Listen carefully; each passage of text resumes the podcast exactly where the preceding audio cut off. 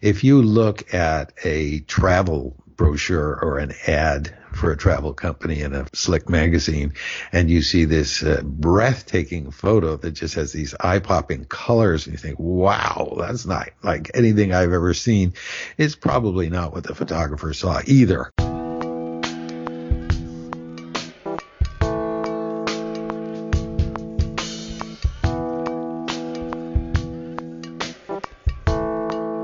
Welcome to the Common Errors in English Usage podcast. I'm here with Paul Bryant, author of the Common Errors in English Usage website and book. I'm the editor of that book and host of this weekly podcast, Tom Sumner. Oh, hello, Paul. Hi, Tom. Paul, uh, on previous podcasts, we did a little series on photography, talking about some of the technical aspects of shooting and your expertise in that area. Um, I want to talk more about photography again and your interest in that. And I want to start with talking about, well, what I might call more the human element. How do you shoot? What is your experience like when you go out, and what are you looking for when you're doing this? Well, there are different things depending on what I'm shooting. And uh, there's uh, different cameras sometimes, different settings for sure, whether I need a tripod or not. So it all depends on the subject matter. The most demanding things I don't do. One is sports, where getting people in very rapid motion and moving in unpredictable directions and getting them nice and sharp is a talent I'm not. Well, for one thing, I don't really care for spectator sports, and so it would be boring for me anyway. But uh, it requires a lot of skill. And uh, the other one is something like portrait photography. I've done a limited amount of it for friends and family, but it's always a bit of a trial. Um, lighting becomes a very important issue there. And again, uh, the more experience and training you have, the better, especially weddings. I've had people ask me, well, you take really nice photographs. How would you like to take our wedding pictures, thinking they can get a cheap deal? And I said, no way. that is, that's a make or break situation where you have to have all your shots. So not all your shots, but a wide variety of shots perfect. And uh, that's a special skill. When I think of wedding photography, I think of this wedding we observed in Ukraine, where we dropped into this small church where a couple were getting married, and they had only, I think, four or five people in the wedding party, including the bride and groom, and two or three seated, and then the priest, and uh, a trio of singers hidden off stage doing chant, and uh, Eastern Orthodox, Russian Orthodox uh, wedding ceremonies, very, very long and very complicated and interesting to watch. Um, But there was also a photographer and his female assistant, both dressed in the most raggedy casual clothes, uh, getting in between the priest and the couple and dodging around and getting close-ups and all this stuff. Thinking, wow, it's not only Americans that can overdo the photography thing at a wedding. Mm-hmm. Yeah. So you should hire a professional if you want a wedding. Although there have been, uh, there's a... Uh, deal with it that some people have done. At one wedding I went to, where they put a little cheap cardboard camera at each table at the reception and then asked the people to just take snapshots of the reception while they were going on, which is kind of a cute idea. Mm-hmm. Well, it gets all the um, the pictures that were taken at the wedding in one place, which is a difficult maneuver. If you have a gathering of people... Um, These days, lots of cameras out shooting pictures. Uh, we're always looking for a way to get those collected online. I mean, you can use Shutterfly or or uh, Flickr, I guess, and right. You know, some of these things where you can get a community together to post their photos. But that's sort of the old school way. If you just have a cheap camera put out on the table and say, "Leave the camera behind when you go." Yeah. Yeah, that must have been a while ago that that happened. It was a while ago. Okay, so most of my shooting is landscape or candid portraits. Um, And in landscape, I'm going to include uh, close-ups of a tiny little mushroom plus uh, a mountain range, you know, so outdoors, nature subjects, essentially. And candid portraits is my term for just uh, what some people call street photography, although I rarely do it in the streets, but at public events, uh, just capturing pictures of people watching, acting, smiling, being goofy, wearing costumes, especially at Halloween, um, all that kind of thing. And you're talking about the traditional use of the terms landscape and portrait. Yes, not the vertical versus horizontal orientation. Right, which is a handy little way of describing the orientation of a photo. You're talking about literally shooting a landscape and literally shooting the portrait of people, or candid portrait. Right, and I tend to use vertical orientation, that is portrait orientation, for a lot of landscape photography. For one thing, I'm often shooting in the forest and trees, and I want to get the height, and I want a little sky up there, and um, don't want to have a, a subject that I really want to take up the center, and so I'm often turning the camera ninety degrees to get that. I was just putting together a calendar of my photos, and I started realizing, boy, I don't have very many really great shots that are landscape orientation to put in this calendar. So um, I've done all, all kinds of projects. I put a lot of pictures up on Facebook. We can create links to some of my projects. But um, one of the first things I did after moving to Bainbridge Island and starting to get more serious about photography was um, creating a portrait of the island in the different seasons of the year. And this started as a very personal project. My father was quite elderly and had dementia, um, was not able to travel anymore when we moved. And I wanted him to have some sense of where we were and that we weren't in the old home that he knew about and had been to.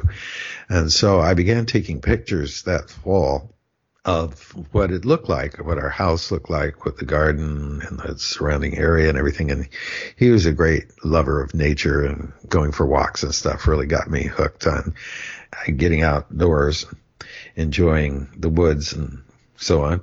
Um, and then I made a book for him, an Apple hardbound book, um, just depicting fall on Bainbridge Island, and sent it to him for Christmas.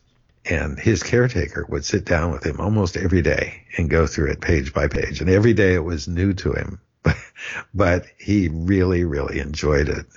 And so I continued that project and did another book for winter. And by that time, I began to look at it and say, hmm, these are pretty good. I think maybe I could make a real book out of this.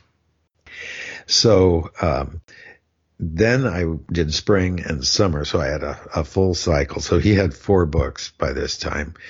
And then I decided to see, is it possible to publish a book? And I approached you about it.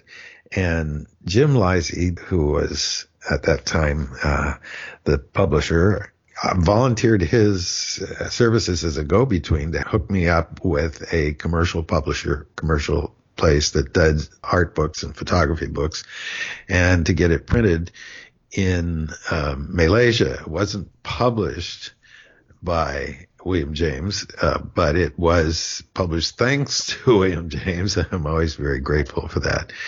And uh, so it's sold a modest amount of numbers here on Bainbridge Island, and um, I give it away to friends and so on, but I still have boxes and boxes of them. Is this something that uh, can be ordered online? No. Um, the only way you can get it, uh, if you're not living around here, is either contact me directly, or Eagle Harbor Books on Bainbridge Island will mail copies to any people that ask for them, and they have a website. Mm. Okay. So that was a big project. Then there, um, even before moving here, we had met a couple who published a little handbook called Walks on Bainbridge, which is uh, places to walk, hikes, and also urban walks, uh, with photographs and maps and descriptions of how to get there and what to see and so on. And this was published for the benefit of the Bainbridge Island Land Trust, which is a cause that's near and dear to my heart. But I didn't think much of the photographs that included. So I said, if you ever do a second edition of this book, I would love to do the photography.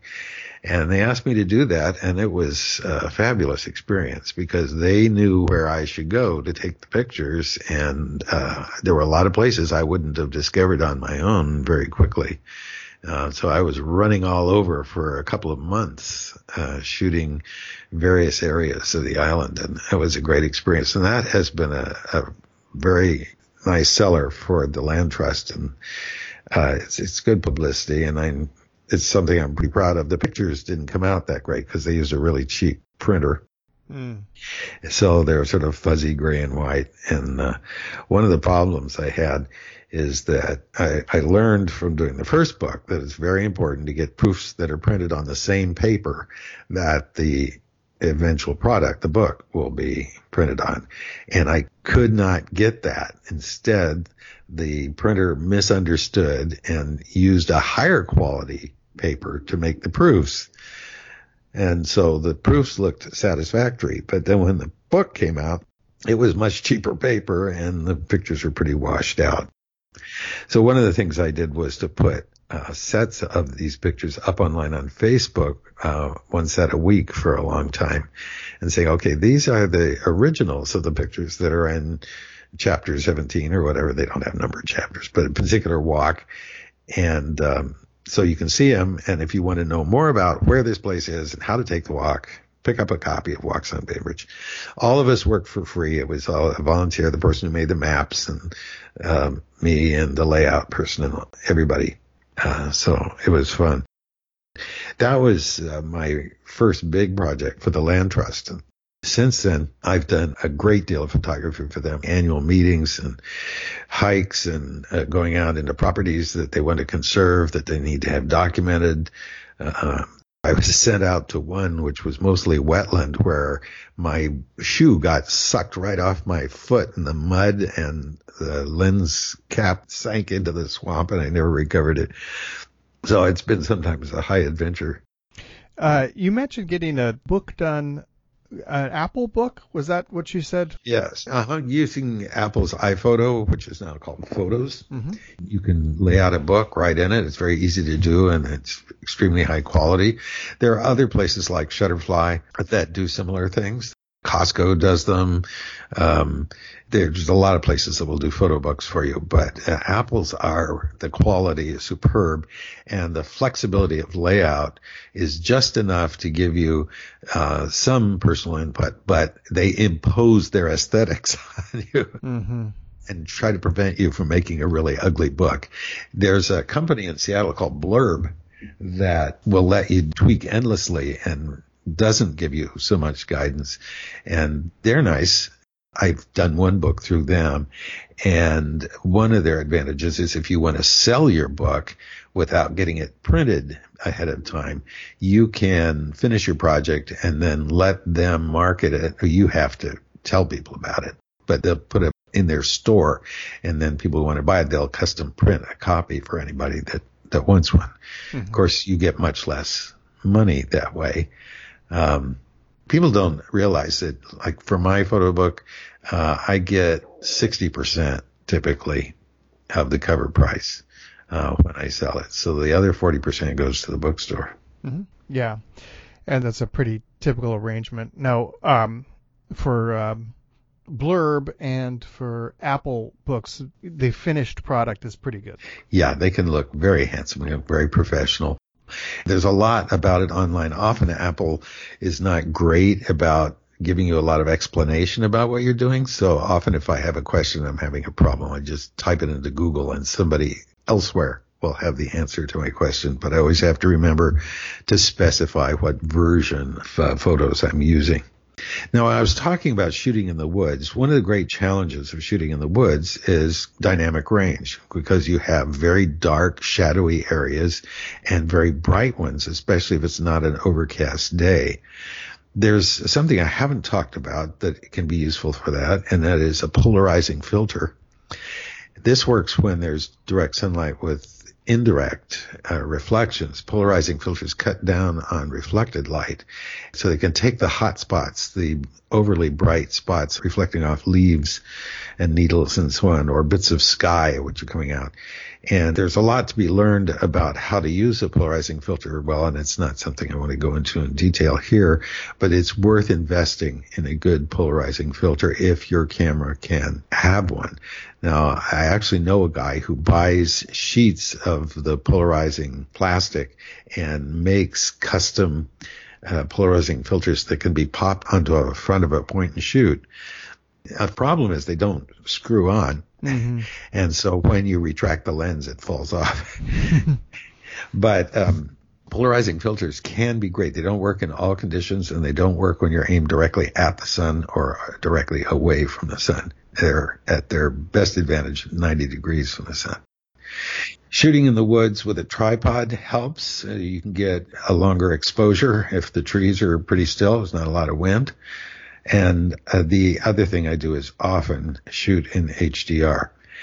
Now, H D R, high dynamic range, is a way of taking multiple shots at different exposures and then blending them into a final finish shot, which has more brights and more darks and a broader range in between than you could normally achieve, even with a very good camera.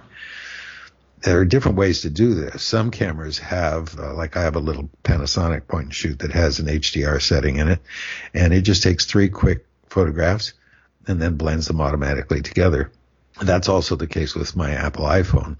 Uh, I use the H D R setting in that all the time. I never turn it off, uh, and it really produces a more satisfactory result. People complain about H D R a lot these days who know something about it, in that many photographs end up looking extremely artificial when it's overdone.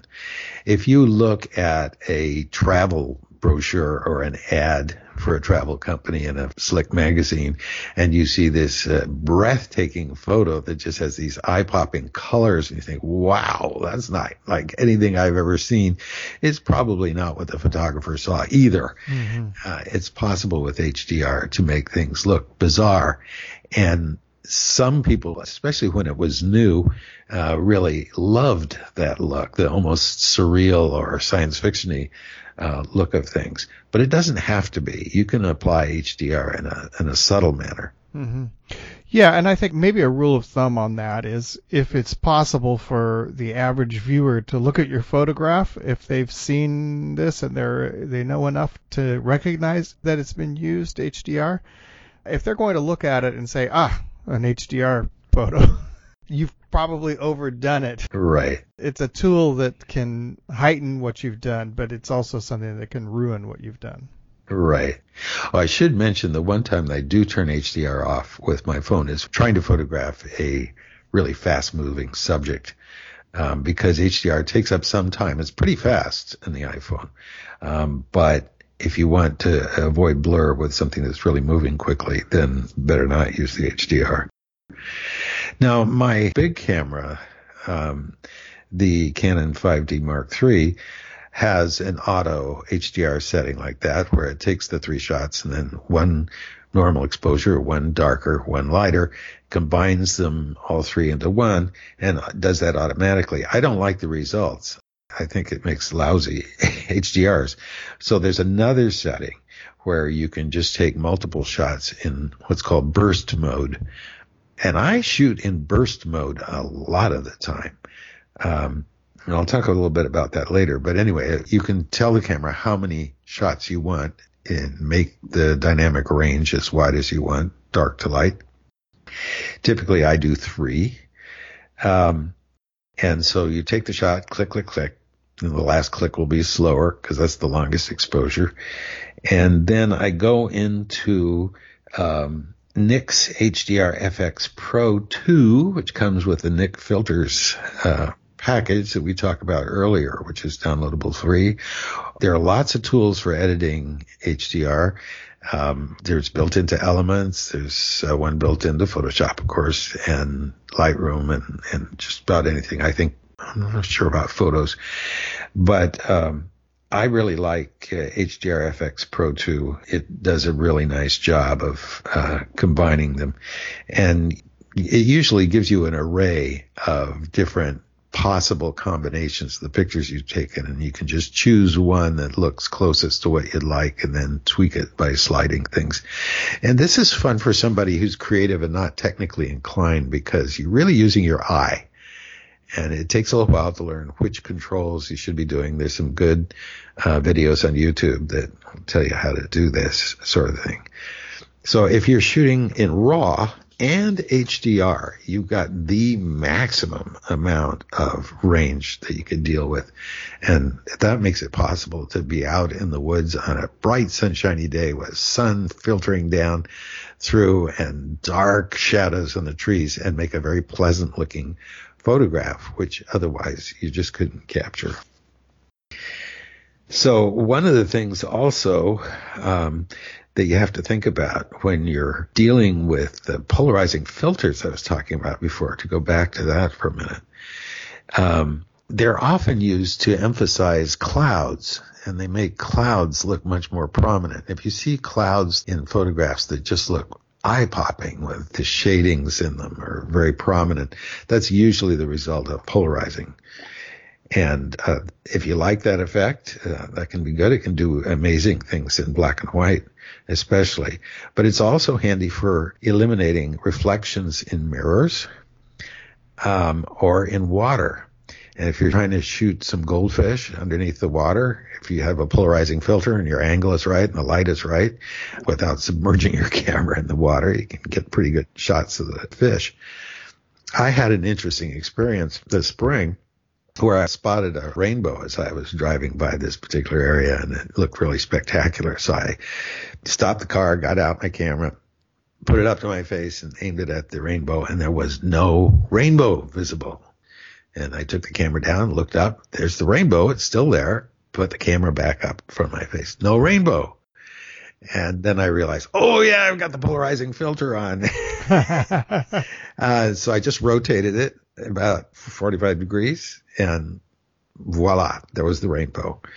So that's just a little tip. That's what you're doing, is minimizing reflections. But sometimes you want reflections. You might be wanting to get an image reflected in a, a window. I often like to do that. I mean, a typical subject is a really antique-looking building with windows that reflect a very modern building in its windows.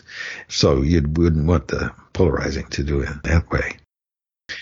Um The burst mode that I was talking about, if you don't have a tripod, that can also be handy. If I'm just trying to photograph a flower and I'm thinking, this is going to be tough, I'm not sure I can get it still enough, I can use very short exposures and then use burst mode. And if I'm lucky, say I take four or five pictures, click, click, click, click, click, click, click, click, faster than that, maybe one of them will be usable. It's important when you're shooting in nature like that to get great depth of field a lot of the time. Now, if you're focusing on, um, say, a perfect flower in the foreground and you want the background blurred, that's a different matter. But if you're shooting in the woods, probably a small aperture is going to be important uh, so that you can get that very deep depth of field. So uh, that means longer exposures, and that means you should probably use a tripod. So if you're trying to do that kind of thing, like a garden where you want to get a long sweep of something, uh, tripod is a really good idea. The other thing about this kind of nature photography that tends to trip me up is remembering to adjust your white balance. If you're in a shady area, you're going to need a different white balance from in a directly lit area. And So uh it does make a striking difference in your end product. Now, it's fairly easy to correct this in software if you know how to do it, but it's always better if you can get it right the first time. And when you have a combination where some areas are directly lit and some are shady, well, one white balance may not work. You know, you have to play around with it. But it's always good when you change your setting, you move to a different area, check your white balance and see if it's appropriate for the particular thing that you're using. Is it uh, indoor fluorescent light? Is it incandescent light? Is it in shade? Is it cloudy? Is it sunny? Those are the main ones that you have to be concerned with. Well, okay, that's all um, good. Now, is there more to say about this H D R business? I know that I've seen that phenomenon you're talking about where it's just overdone. Um, anything more we need to know about that technical part of it? Well, I think it's more aesthetic than technical. There's a lot to learn about the different tools that you can use, but ultimately it's an aesthetic judgment. It's something you look at. Now, it depends on what you're striving for. To me, when I look at an H D R photo that is um, really, really bizarre, I think that is just a different kind of art. You know, people are using their cameras as paintbrushes, as it were. They're creating something that doesn't exist in nature. Mm-hmm. For some people, that's a sin. It's impure. You know, photography should represent the world as we see it through our eyes. I don't think so. I mean, look at uh, microphotography, for instance. People who take pictures of, of single-celled animals under a microscope. That's not something you're going to see with the naked eye. And um, infrared photography. There are all kinds of different photography that lets us extend our view of what the world is like. So I'm not offended by it. But when somebody is presenting something and saying, this is an amazing place that I visited, and you can tell it was made much more amazing by the H D R technique, uh, then that is kind of cheating. And a lot of times they just look amateurish. They look uh, awkwardly overdone. Learning to use them subtly is uh, really important. Yeah, and I think most professional photographers, uh, anybody who's been doing it for a while, doesn't really have the illusion, actually, that they are doing a pure representation of the real world. Right. Uh, many great nature photographers shoot and shot in black and white, for example, and we don't see in black and white. So they're using the effects to get, they're enhancing what the eye is seeing and presenting it in a different way. Pretty much by definition, the fact that it's cropped down, that it's not the full scope of your vision, all of these things are part of it. I think it's just a matter of, eh, that H D R is overdone, and I, eh, it's just a gadget that people use. But you have to know how to use it correctly, I guess, is your point. Well, you have to know what your options are. You may want to use it incorrectly. It just depends on what you're trying to achieve. But I think it's perfectly possible that these people who claim that they hate H D R could look at an H D R photo that's well done and not know that it was H D R. Yeah. That would be my goal, is for you to look at it and say, wow, that's really nice exposure, mm-hmm. and not have it pop into your head, oh, that's another one of those H D R shots. Yeah. Well, I want to talk more about uh, your experience with working with a camera, um, but let's save that for another time, and uh, we'll wrap this up for now. Okay. All right. Thank you, Paul. Thank you, Tom. That's all for the podcast this week. As usual, you can send your comments and questions to commonerrorspodcast at gmail dot com. If you want to support the podcast, buy the book. The Common Errors in English Usage book can be bought online at your favorite online seller at our website, w m j a s c o dot com, with free shipping. Thanks for listening.